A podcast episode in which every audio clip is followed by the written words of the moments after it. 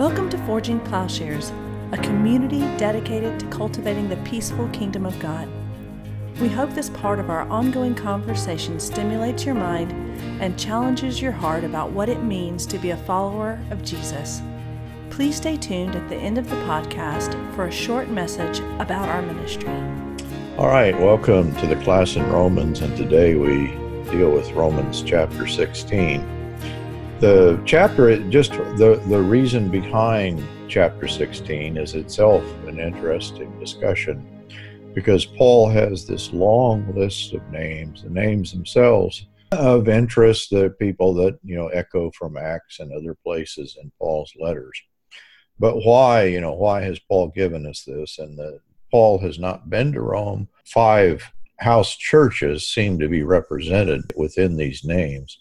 Perhaps because he's not known, it's precisely that he sends this long list.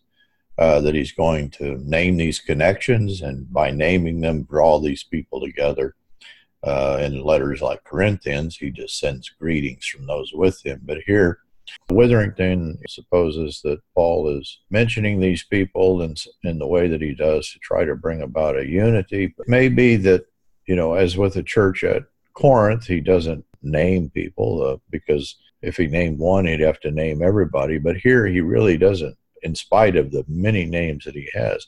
He's largely unknown, and yet he wants to, to demonstrate his connectedness, naming those that he's familiar with that maybe that were expelled from Rome under the persecution under Claudius. By naming these people and apparently having Phoebe, who uh, is carrying the letter, Paul calls her a minister of the assembly. So apparently she's bringing the letter from Cenchrea, which was outside of Corinth, may be coming around to read the letter to the various churches. She's going to be Paul's spokesperson there. She, he's going to be maybe even making arrangements for Paul himself to visit.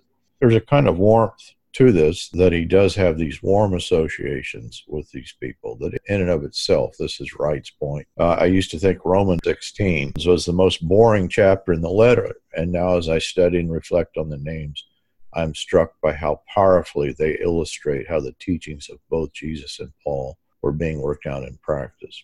And that is, there's great sentiment in Paul's warmth. And when he says greet, that, that it is the idea of uh, give them a warm embrace, throw your arms around them. And he, he says, give them a kiss, you know, at the end. He's trying to bring still, I think, even in the greetings, he's making sure in the manner of his greeting and who he greets that he's uh, drawing together these various people and identifying them as the ecclesia. He uses the term here.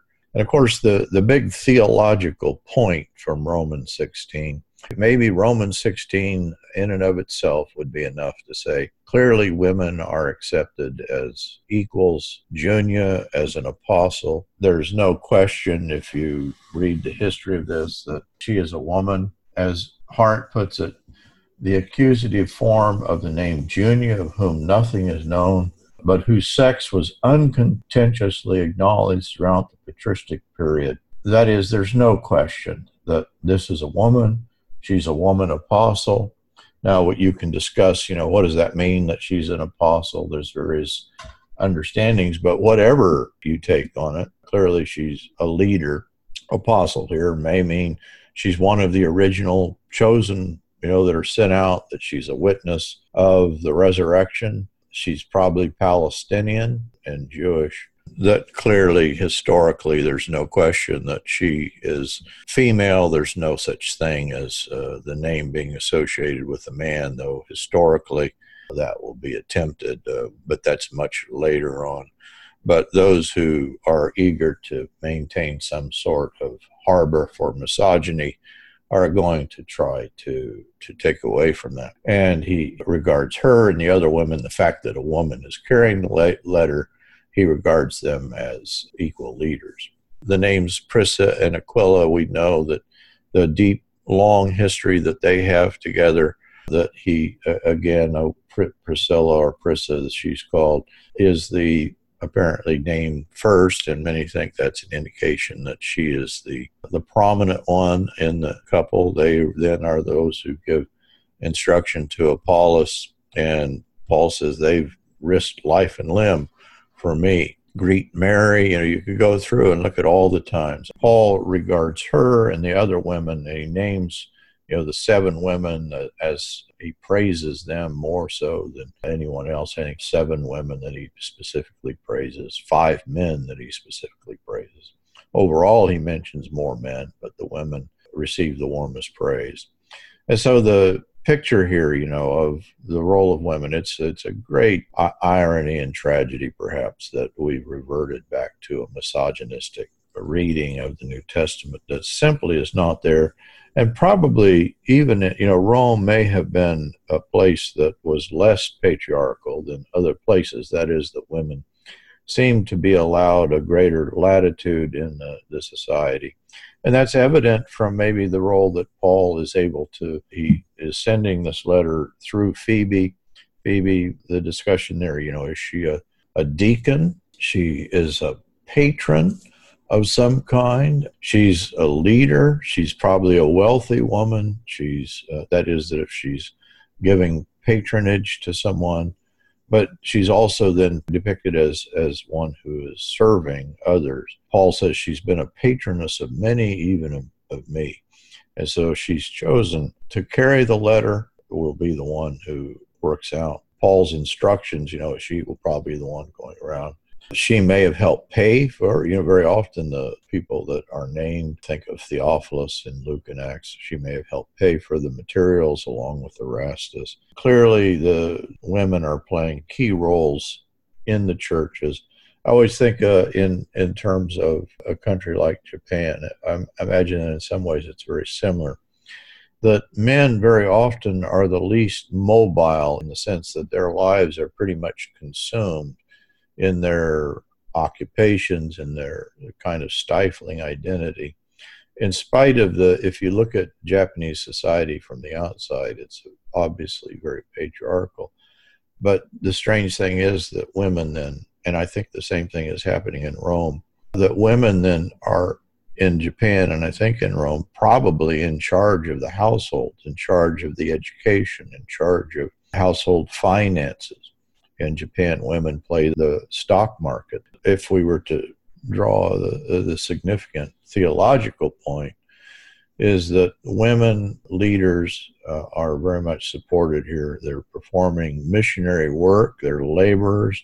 The picture here that four women are described as laborers, and that this term then is used four times of women in Paul's letters and never for a man uh, here in Romans 16 the names, you know, you can go through in the the discussion in the various commentaries the significance of the names that there's freedmen and freedwomen. There are names that are clearly feminine that may not appear so. So I liked what Barth. I, I like his depiction, and we'll close here then with a quote from Karl Barth. The possibility that Tryphena and Tryphosa and the other laymen, not to speak, and he puts that in quotes. Note, I don't think there was such a thing not to speak of the theologians included in the long list. He's saying, I, I, think, in spite of his using this terminology, his point here is to say there is no division of that kind. Everybody, it is presumed, would have been able to understand this letter, this the most significant letter written in the history of the world. There is no one that's excluded, and it's presumed that all will understand it. In other words, there was once a body of men and women to whom the epistle to the Romans could be sent in the confident expectation that it provided an answer to their questions, that somehow or other it would be understood and valued. For this body of men and women, it seems that theology, this theology, was the living theme. In fact, these men and women are more surprising than are the other historical problems raised by the epistle to the Romans. We are, however, not surprised that they were able to salute one another with a holy kiss. I think that gets at the warmth of the, the final section. Here, I, I like the picture that, that Hart gives us in the end. Now, to him who is able to establish you firmly in accord with my good tidings and the proclamation of Jesus the Anointed, according to a revelation of the mystery held in silence through time's ages but now made manifest by prophetic scriptures and by the ordination of the God of the ages, and made known to all the Gentiles for the purpose of the submission of faith. God alone, wise, through Jesus the Anointed, to him be the glory unto the ages. Amen. A fitting conclusion to the letter and to our time Forging Plowshares is a community dedicated to cultivating the peaceful kingdom by providing in depth, transformative biblical and theological education and discipleship. If you have found this podcast valuable, please remember to share on social media. If you have questions about what you've heard, or if you'd like to learn more about how you can get involved with Forging Plowshares or even support this ministry financially, please visit our website, forgingplowshares.org.